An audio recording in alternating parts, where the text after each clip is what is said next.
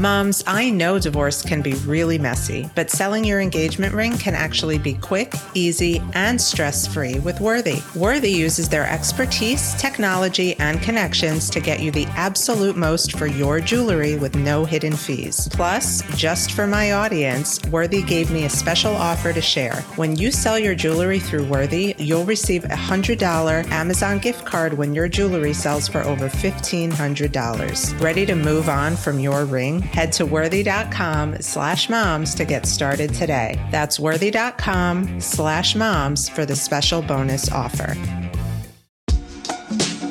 This week on Moms Moving On. So, when we talk about trauma from a divorce or separation, we're talking about the parent's inability to meet the needs of the children and the unmanaged conflict. So, if we have a case where there's very low conflict, then we're just going to be focusing on the needs of the children. Are they meeting the needs of those children? However, if we have a case where there is that conflict, even if it's moderate conflict, yes, that's going to create trauma and that's going to impact the child.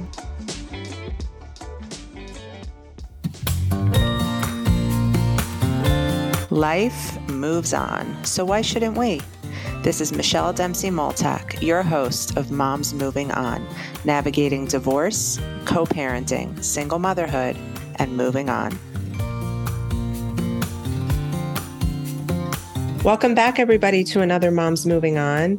And I have another guest with us who's been on before. This is her second time. We have Elle Barr with us, who is a guardian and works with popular co parenting app, Our Family Wizard. Elle, thank you so much for being here. I'm thrilled to be here. Thank you for having me back. You're back in 2023 doing great things as a guardian. And it was you who first enlightened our audience to ACEs or adverse childhood experiences because any mom going through the divorce process wants to avoid damaging their children as best they can, right? A hundred percent. Yep. And ACEs, just as a reminder, it stands for adverse childhood experiences. And those are traumatic events that occur during childhood. And in the mid 90s, Kaiser and the CDC, they conducted a really important research study where they took a deep dive into the effects of exposure to adversity during childhood. They broke those down into 10 different categories, 10 different ACEs. And the final ACE is parental separation and divorce. So mm. that is considered a traumatic event during childhood, but it doesn't have to be. We know how to prevent it. We know how to mm-hmm. mitigate damage if it's already caused. And there's a lot of tips, a lot of advice that I am excited to share. Um, and I'm excited for you to share them. Can you give everybody a little intro to yourself if they're just getting to know you? Sure. I am a family law attorney. I'm based in Pittsburgh, Pennsylvania. My primary role is serving as a guardian ad litem.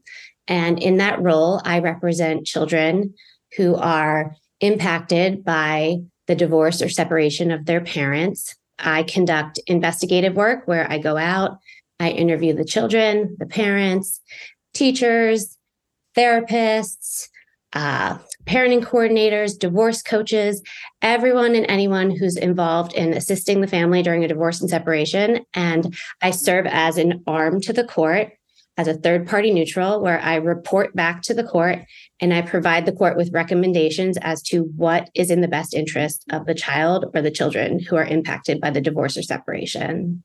It's such critical work that you're doing. And I, I, I'm inspired by you every time you talk about it because we, as a society, you know, divorce has become a very big business, for lack of a better term. And it's the business of separating two people from a marital union. But we forget the most important people in that separation are the kids. And they're so often I don't want to say overlooked or neglected, but everybody, the adults are so focused on their own emotions. And it's like, well, what about the kids? And and that's where people like you come in. But we want to talk a little bit about trauma today to you guys so that you can understand what it really is because not everything negative your child experiences is a trauma and it's important to know that so you don't sit here feeling guilty for yourself but I'll I'll let you take the reins on that Elle let's just understand trauma at the base level. All right, thank you. Let's unpack it. So, what exactly is trauma? My good friend Merriam-Webster, her definition. Do you know her personally? Do you guys go to lunch and stuff? All the time. Trauma is a deeply distressing or disturbing experience. So when we think of trauma, we have to think of the impact of that deeply distressing or disturbing experience. And we also have to keep in mind that it's not just this event, it's also the lasting emotional response that results from living through this painful event. So you have your life quake, that's your trauma. And there's mm-hmm. three types of trauma there's acute, chronic, and complex. So when you're going through a separation or a divorce, you're going to be experiencing the chronic and complex trauma. So I'll break it down for you. Acute trauma, that results from a single incident. So let's say you're in a car accident, boom, you're rushed to the emergency room, the trauma team comes in. That's acute trauma. Chronic trauma, that's the repeated and prolonged trauma. That's like domestic violence or um, some type of abuse or neglect that goes on over and over and over again. Or it's that constant conflict between the co-parents and the struggle where you just can't communicate and going back and forth and back and forth. And then there's the complex trauma, and that's exposure to multiple traumatic events. And so when we think of divorce and separation for the parents and for the children, we're thinking of chronic and complex trauma. Mm-hmm. Um, and so how much you know, let's let's take the average divorce. Parents, you know, just fell out of love. There's no real high conflict behavior. It's your typical, you know, settle in mediation. Parents have 50 50. Maybe there's disagreements here and there. What is, where would we classify that kind of trauma for the kids? So, when we talk about trauma from a divorce or separation, we're talking about the parents' inability to meet the needs of the children and the unmanaged conflict. So, if we have a case where there's very low conflict, then we're just going to be focusing on the needs of the children. Are they meeting the needs of those children? Mm-hmm. However, if we have a case where there is that conflict, even if it's moderate conflict, yes, that's going to create trauma and that's going to impact the child. Okay. That's very good to know for anybody listening. So, what do we need to do? So, the number one question I get from parents is, what should I do to protect my child? The number two question is, what do I do if my child has already been impacted? What if there's damage? Have I ruined my child? Did I destroy my child? And my answer to those parents is always no. Capital N, capital O. There are ways to prevent, there's a way to mitigate. We can repair and we can heal from the trauma. It's so, you know, it's funny, but it's not funny how much pressure we put on ourselves as moms to get it all right. Even like in a non divorcing situation uh, or not having to do with divorce. I'll never forget the first time I yelled at my my daughter because I was just at my limit. I was new to single motherhood and she was two and she'd gone into the pantry while I was busy doing something and opened up a um, container of almonds and dumped them everywhere. Like anyone knows almonds are expensive. Okay. And I was on a single mom budget and I just lost it. And she looked at me and she's like, Mommy's scary. And I, to this day, like I've talked to my therapist, her therapist, like, is she going to remember that forever? Like, is she screwed? And they're like, oh my God, like you got, you really need to get a grip here. And I think most of us do. So I'm happy we're breaking this down for everybody. Yes. And everyone needs to be kind to themselves, especially when they're going through a divorce or separation. It's a challenging time. I call it catastrophic for some families when I go out and see what they're going through. So, yeah, there's no perfect parent. And sometimes we are not happy or we are sometimes embarrassed by the way we react or respond. But again, you're in control of those reactions and we all make mistakes. And the beauty in that is that when we do, we could use them as an opportunity for growth and a way to learn and we be, we become better parents and be better people because of those mistakes. Yeah and I, I i have found in my own relationship with my daughter that owning up to my mistakes and apologizing for them not just like furthers our, or deepens our trust but also gets her to see that like it's okay to be human. Like i don't need to be perfect because mommy's not perfect. Anyway. Absolutely. I'm getting ahead of myself. So let's go back to your number one question that you get. How do you prevent your child from being traumatized in the divorce process? Right. How do you protect your children? So, preventing exposure to childhood trauma, it's 100% possible. There's many steps that parents going through a divorce or separation they could take there's a lot of layers and there's a lot of different players who are going to be involved and it's going to be a comprehensive approach. You're going to need the involvement of not just your co-parent but your counsel uh, medical providers educational providers mental health professionals and everyone who's working with that family. If you, you're a divorce coach your parenting coordinator and the very first place to start is educating yourself. When we know better we do better Here's my question though. You're saying that you need to involve your legal counsel. If you want to prevent trauma, you have to fight less, right? Now, what if your lawyer is instigating or suggesting you fight harder or fight more? That's a good question. And that makes me think of um, the marriage story on Netflix. Um, if you have an attorney similar to the mom's attorney in that movie, then you need to be really careful and you need to think about the choices that you made is this the right representation for you and for your family? Mm-hmm. I would again go back to educate yourself, be aware, understand that high conflict is going to impact your child. It is an ACE, it's going to cause negative health outcomes for your child. And so I would direct these parents to all the resources that are available the TED Talk by Dr. Nadine Burke Harris. The best. Number- do you know that I, ever since you sent me that, I show it to everyone in all my workshops? I think it is the most eye opening, amazing TED talk I've seen. Yeah, she's incredible. She's the Surgeon General of California. She's a huge advocate for raising awareness of ACEs. And she just puts it all together and provides this beautiful, detailed overview of the study and the finding all the findings and the science behind those findings. Mm-hmm. Um, so it's a wonderful resource. The next resource is numberstory.org. It's a three minute test. You could log on, you could find out your own number. How many ACEs were you exposed to as a child? It'll give you information and tools on how to deal with your own trauma. It really takes away the stigma of ACEs and it gives people an understanding that this is the way our bodies and our brains are designed to manage stress. And it makes you feel normal. It makes you feel okay about what's going on in your life and that your kids are going to be okay. And then the final resource I share with parents, and especially if they're in a high conflict divorce and they have an attorney who's ready to go in and fight, it's the Children's Bill of Rights in Divorce. And this was drafted by Dr. Robert Emery. It's mm-hmm. a guide. Are you familiar with it? I sure am. And I give it to all my clients. Right. It's great. It's a wonderful resource. It's not law, but it's very helpful. It's insightful. And in this Bill of Rights, it outlines 10 rights that children deserve when their parents mm-hmm. are going through a divorce or separation. And the few that I like to highlight for parents when I share this resource is it gives children the right to be loved and to love both of their parents without feeling guilt or without disapproval. Yeah. It um, gives children the right to be kept out of the middle. So, yeah, you're not putting your children in the middle, you're putting them front and center. It mm-hmm. gives children the right to um, not have to choose one parent over the other. And it gives children the right to be a kid. Kids, so that's my favorite one. Your child has a right to be a child.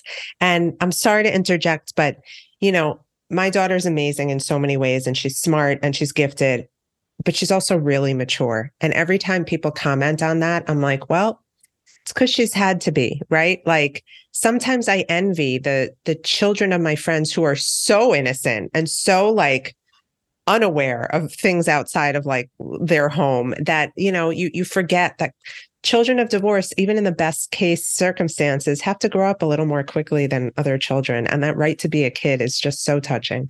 Yeah, they sure do. And so take a look at this Bill of Rights. Um, if you're comfortable with it and you have an attorney um, who is a little more aggressive, talk to your attorney about this. Let your attorney know that you want to uh, insert this into your settlement agreement. Or if you've already reached an agreement and this is post judgment or post divorce decree, come back to court, petition the court, do an addendum, and add this in and make this an agreement and follow it. It will 100% assist in preventing trauma. And if trauma has already occurred, it's going to mitigate the damage that's been caused. They're calling it the Bible for all divorcing moms. I can't believe it, but that's what they've said about my book, Moms Moving On Real Life Advice on Conquering Divorce, Co parenting through conflict, and becoming your best self. Moms Moving On is filled with practical, actionable, and empowering advice from someone who's been through it and come out on the other side me. Through inspirational stories, rituals, journal prompts, and my guidance, you'll learn how to navigate your divorce with confidence adjust to life as a single mom, shift your perspective to find your way back to your best self, and create the life you truly deserve. It's available in paperback, hardcover, audiobook, and Kindle. So go get my book. I promise you won't regret it.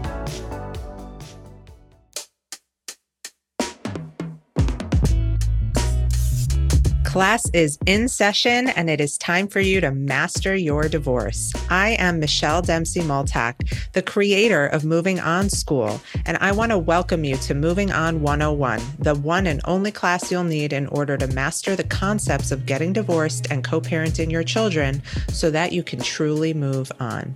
In this eight week program, we'll meet week by week to help you move past each phase and first of the divorce and co parenting process so that you can move on in an empowered way while making the best decisions for your children. Visit www.momsmovingon.com to apply for our next semester of Moving On School coming in January.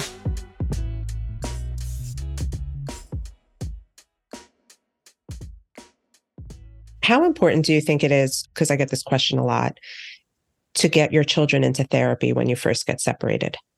I personally believe it is extremely important. They are processing so many emotions, and to have a third party neutral who's experienced in assisting children processing all those thoughts and feelings, it's vital because we know our feelings as adults, those feelings, they become beliefs. So even if those feelings and thoughts aren't based on reality, they're just going through our head and we're thinking this and that. They, they create become, their own narratives. Yes, yes. And then their actions are based on those narratives. So the thoughts and feelings become the beliefs, the beliefs inform the actions. So it's really, really important to have all the supports and services you can for your child, and especially having them with a therapist who's working with them and helping them get through this really, really challenging time. I hear from so many parents like, oh, no, my kids are fine. I mean, they're happy. They don't mind going to dad's. They're, you know, and I'm like, okay, but there's a lot they're not telling you because they're worried about you. And I myself was that child. And that's why I'm so passionate about or an advocate for therapy for children. I agree. And children often they want to please their parents. They want to keep them happy. And we know that coping skills, they're built. And when you put your child into therapy, they are going to learn the coping skills that they need to become resilient. So even if they say, "Oh, yeah, my child's okay," and your child's in agreement, "I'm fine, I'm fine, I don't need therapy." There's so so many benefits and that's the number one benefit. Those coping skills that are going to lead to resiliency that will last a lifetime through adulthood. Yeah. Well, okay. So let's go back to preventing the trauma. A lot of women that I work with are working really hard to not engage in conflict, and their exes feel otherwise. Their exes are very high conflict and they want to keep the, the drama going and fighting constantly. What is the likelihood that a child with one reasonable parent and one unreasonable parent will suffer the consequences of adverse childhood experiences versus having two unreasonable parents who are constantly fighting?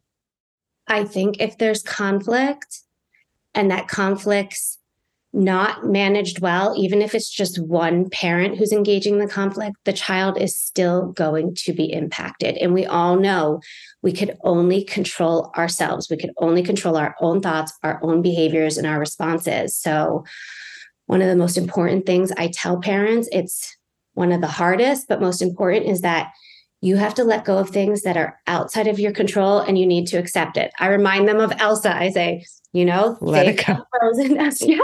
like, let it go, let it go. Because we know those forces beyond our control, they can make you feel like everything's being taken from you but you always have your freedom to choose mm-hmm. how you are going to respond to that situation. So mm-hmm. be intentional. be mindful, do self editing, check in with yourself. And it's also really, really important to put your energy where it counts, put it into your kids. What do your kids really need? Manage your expectations and learn how to work with all of these difficult emotions and build your own coping skills. Just like you're concerned about your children getting everything that they need, work on your own skills, set the example for your children, be who you want your child to be. Um, cultivate a home environment where there's love, kindness, respect, positivity. And this is going to keep the that focus on your child and it's going to help protect your child from exposure to adversity. And then finally, you say this all the time trust the process. The yeah. process is the purpose. And there's a quote that I love. It's going to sound really familiar to you. I'm going to read it. I have it on my phone here. When all else fails, remember that it takes a storm to bring a rainbow. Diamonds are made under pressure. You cannot live your best and boldest life, appreciating it fully without experiencing the other side. Better days are coming. Trust the process. I love this. And I put it's so true. And I posted a video on what happens when you've been so traumatized or so let down in your life that you can't even trust yourself, let alone the process, right? Like it's so hard to trust the process when your trust has been violated so many times.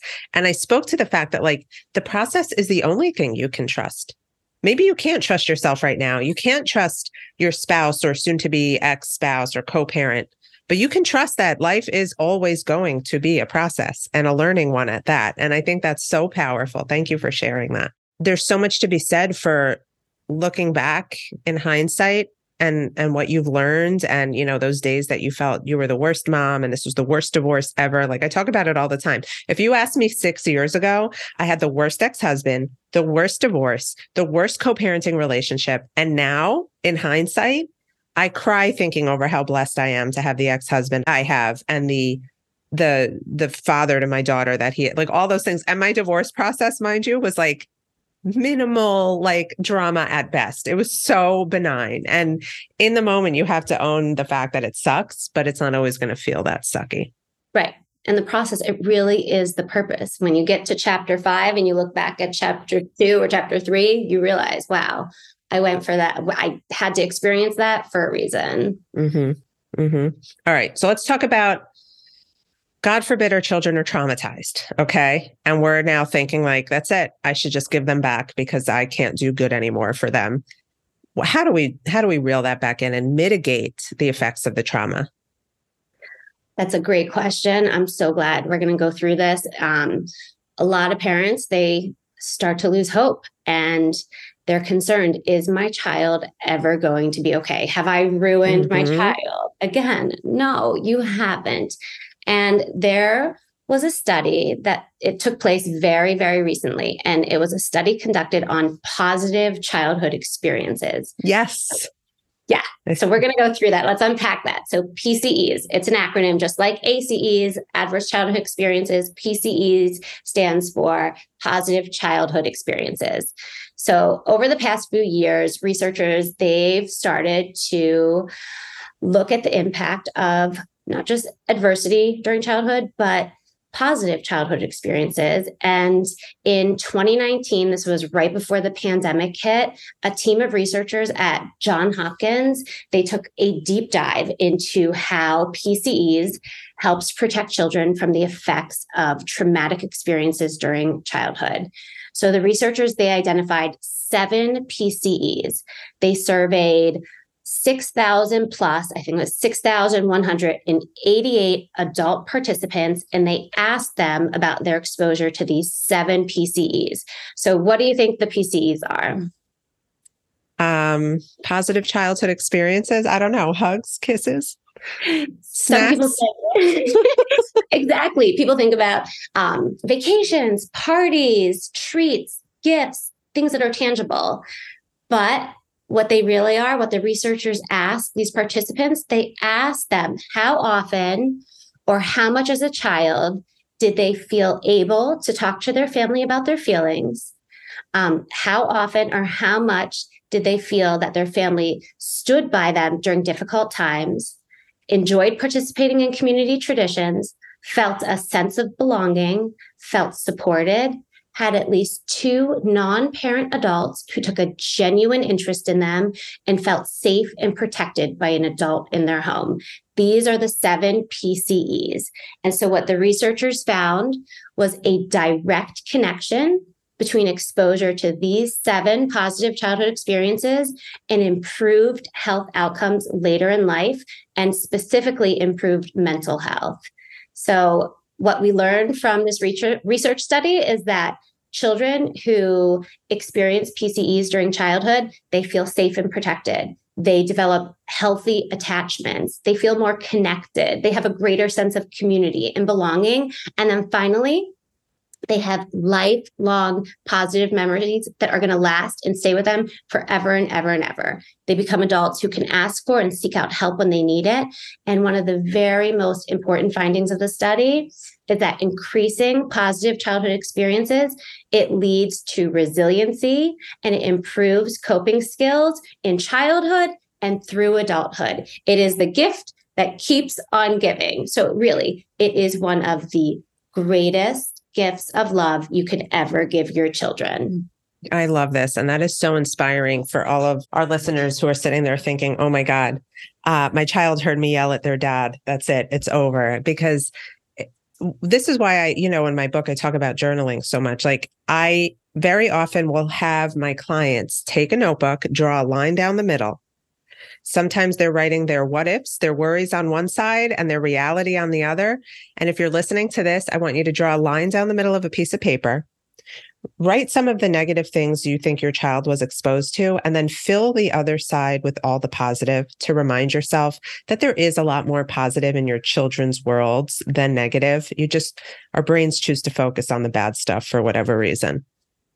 It's true. I read recently that the average person has around 20,000 thoughts a day. 80% of those thoughts are negative. That's horrendous. Right? And That's 90- like really depressing. And 95% of those thoughts are repetitive. So we all seem to have a negative bias and it goes over and over and over. So you have to be very, very mindful and thoughtful. So when you put down your thoughts what did i do to my child? How am i going to improve that? Think about these seven seven positive experiences. Just giving your child a hug like you had suggested at the beginning. Yes that's a pce and that's going to help them in ways that you don't even realize. Right. Yeah amazing. So it's not hopeless is it?